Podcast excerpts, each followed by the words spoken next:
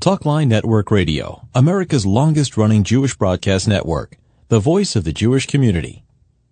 Welcome to the podcast. And now, You're listening to Talkline with Zev Brenner, America's premier Jewish broadcast on the air since 1981. Here is your host. Welcome back to the program. I'm Zev Brenner. Rabbi Dr. Aaron Glatt joins us. He is the specialist when it comes to infectious diseases and COVID, the associate rabbi Young Israel of Woodmere. He's been giving a Daf Yomi shiur for 30 years. He's also uh, been so heavily involved in dealing with these infectious diseases. So, Rabbi Dr. Aaron Glatt, thank you for joining us again. My honor always. So people are confused, and people said, "Why don't you speak to Dr. Glatt? Should we be wearing a mask in shul?" The CDC is saying we should start wearing a mask again. It's the variant. What should we be doing here in the New York area? So I think there there are a number of factors that need to be taken into account before I could give a specific answer to a specific shul. If most, if not all, of the people in the shul are vaccinated, and the incidence in that community is low, so then I think it's reasonable to allow people to have a masked as well as an unmasked section. I think people that are relatively low risk could still daven in a mask in an unmasked section. But people that are at a higher risk, older people who've been vaccinated a while ago, who may or may not have other underlying medical problems, it might be in their best interest if there is any significant incidence in their community for them to stay masked and distanced. But that's a personal choice at this point in time until there is a mandate to do so by the local government.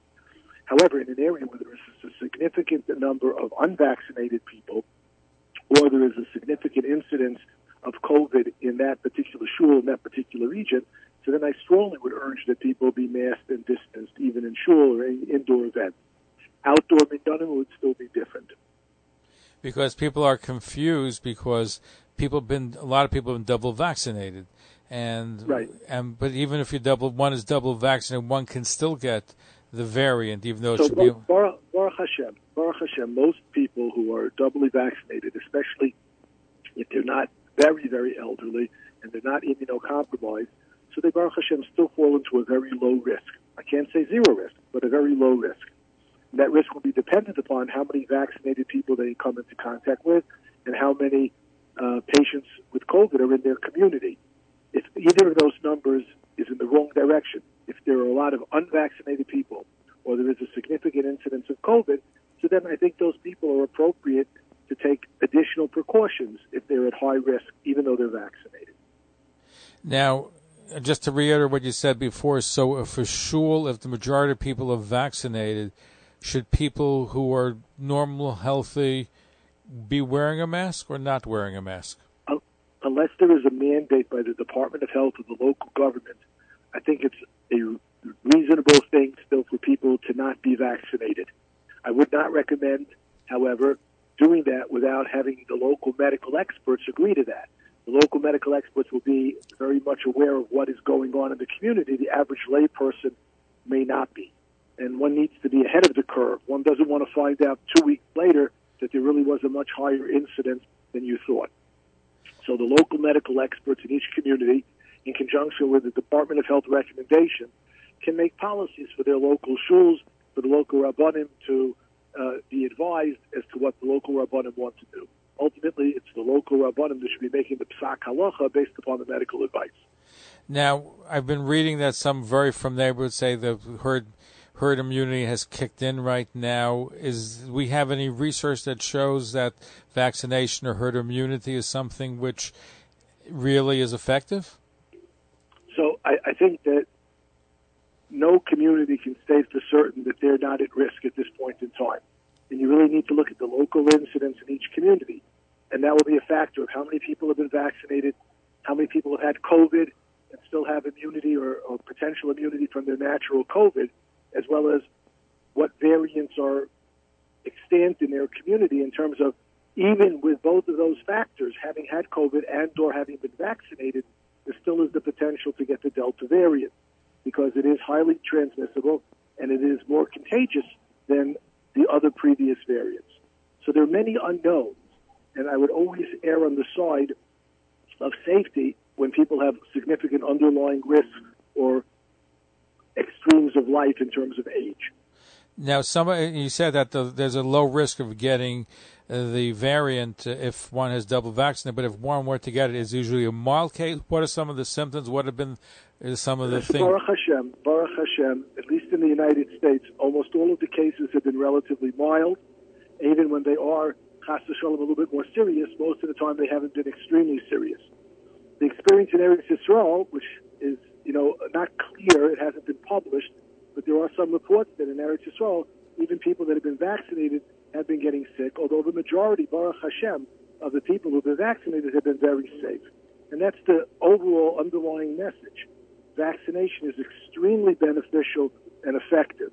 And this is all the more reason for everybody to get vaccinated. But down in Israel, you mentioned the, the state of Israel, didn't they find that the Pfizer vaccine was only, what is it, 30, 40% effective?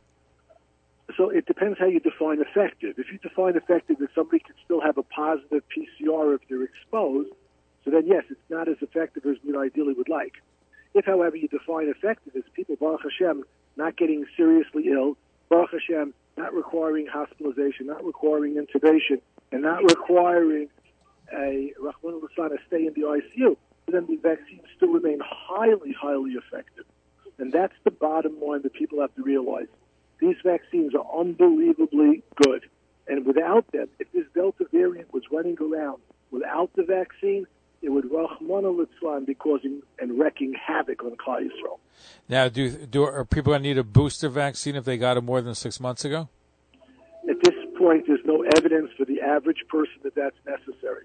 There are studies underway looking at specific populations, such as very immunocompromised people and elderly people, as to whether a third dose of the currently available vaccines or theoretically a booster dose that's more specific for the Delta variant would be appropriate. But those studies are not yet concluded, and at the present time, there is no such official recommendation. Each person should seek out their doctor's opinion as to what they should do. Now, can somebody who's doubly vaccinated who may not show the symptoms of COVID transmit the virus to somebody else? They are less likely to do so, but it is possible because people are are you find that because I find two groups of people, Doctor Glatt, Rabbi Glatt. Some of them are saying, you know what, we've had it. I don't, don't want to wear a mask. I don't care what's going we're going on with life. And other people are still very concerned and going through all the rituals of social distancing and wearing a mask because they're concerned that you know we're going to see the research. I see both extremes. I'm sure you've seen it too. Well, I, I think that when you're dealing with safek pikuach there are halachos involved. It's not a not something that everybody should be deciding on their own. There are poskim, there are halachos involved in terms of what a person should be doing. The medical opinion is pretty consistent. There aren't a tremendous amount of there isn't a tremendous amount of diversity in the medical opinion in terms of the potential concern and the potential for safek pikuach nefashos. So each person should ask their local medical experts, and they, in consultation with the local rabbanim, should be deciding how cautious the community should be in general and then individuals in the community may need to be even more cautious based upon their underlying increased risk. Now, you see a lot of schools have gone back to the regular kiddush where everybody's taking from the same bowl or pot or pan. Is that something which should be discouraged? Should they have different standards, or, or right now we're not at risk, uh, with low risk, so we can go back to the way it was? If you're dealing with an unvaccinated population, this is an extremely high risk. If you're dealing with a fully vaccinated population and the low incidence in the community, it's probably a very low risk. So should schools be checking people to see if they're vaccinated? Should they have that as a policy in order to enter the shul? Each shul should have its own policies. I recommend that schools still have sections for people that are not vaccinated. And in those sections, people should be masked and distanced. That's the safest advice. Nobody's hurt. Everybody gets to come to shul. Nobody's excluded. Everybody gets to daven but we need to put in precautions for the people that potentially are either unable to maintain a good immune status, even if they're vaccinated, as well as people for whatever the reason they're too young, uh, for whatever the reason they haven't chosen to get vaccinated, that they should be safe as well. We're interested in keeping all of Klal safe, not just a certain segment of Klal Yisrael. But you're also depending on the honor system because unless a shul is going to document who's vaccinated or not, people can say they're vaccinated or feel that they are, or they have antibodies, or they had it before. You, I hear all different kinds of things. So you, there's a so much risk here that people you're relying on people to take the initiative as far as saying I'm not vaccinated. So unfortunately, uh, you know, there, there's there are people that always cheat. It's very sad. That's one of the reasons why Mashiach's not here, because people don't do what they're supposed to do. Now, if everybody followed the advice of the Gedolim, if everybody followed the advice of the medical experts, which is what the Gedolim tell you to do, so then we, Baruch Hashem, would be in a much better situation. Rabbi Dr. Aaron Glatt, uh, we appreciate you giving us some advice. And if the CDC says to wear masks indoors, even if the state doesn't say so in New York? Is that something you're going to rec- recommend to schools that they go back to wearing everybody wearing a mask? No, I think the CDC recommendation is dependent to a certain extent upon the levels of vaccination and the incidence of COVID in your community. So I don't think I don't think the CDC document is recommending that everybody mask indoors under all circumstances. So each community is going to have to make those decisions itself at the present time. And you must be getting lots of calls from a whole bunch of schools throughout the New York region, correct? That asking you for guidelines. So Baruch Hashem, there are always people that uh, are seeking out appropriate medical information, appropriate halachic information. If I'm able to help, fine. Baruch Hashem, we have Gedolim that can possibly silence. Rabbi Dr. Aaron Glatt, I want to thank you for what you're doing for all of us and trying to keep us safe and healthy. Uh, he's the chief infectious disease. He's the chair of the Department of Medicine, chief infectious disease and hospital epidemiologist. He's also with Young Israel of Woodmere. Thank you for being with us. Look forward to having you back again. Always my pleasure. It's Hashem. We should continue to be healthy. Amen. We should all be healthy, and thank you for trying to, for keeping us healthy. And we need your help and guidance. So thank you. Thank you. And, and, we're going to be right back. Don't go away. Stay. Talkline radio and TV with Zev Brenner is just phenomenal. Everybody concerned about the Jewish community should listen and watch. He has the best guests. He asks the most interesting questions. He's always so well prepared. It's talk radio and television from a Jewish point of view at its very best. To advertise on the Talkline network and Talkline's email and social media blasts reaching over 70,000 people, please call 212 769 1925 extension 100. That's 212-769-1925 extension 100 or email info at talklinenetwork.com. Follow us on Facebook, Twitter, and Instagram.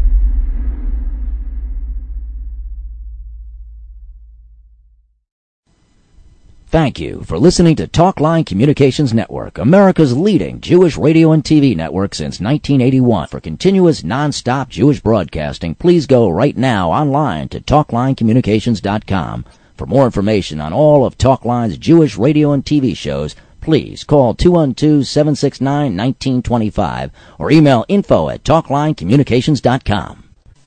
Our 24 hour day listen line is 605 562 5174. That's 24 hour day listen line 605 562 5174. Thank you for listening. Talkline Network Radio, America's longest running Jewish broadcast network, the voice of the Jewish community.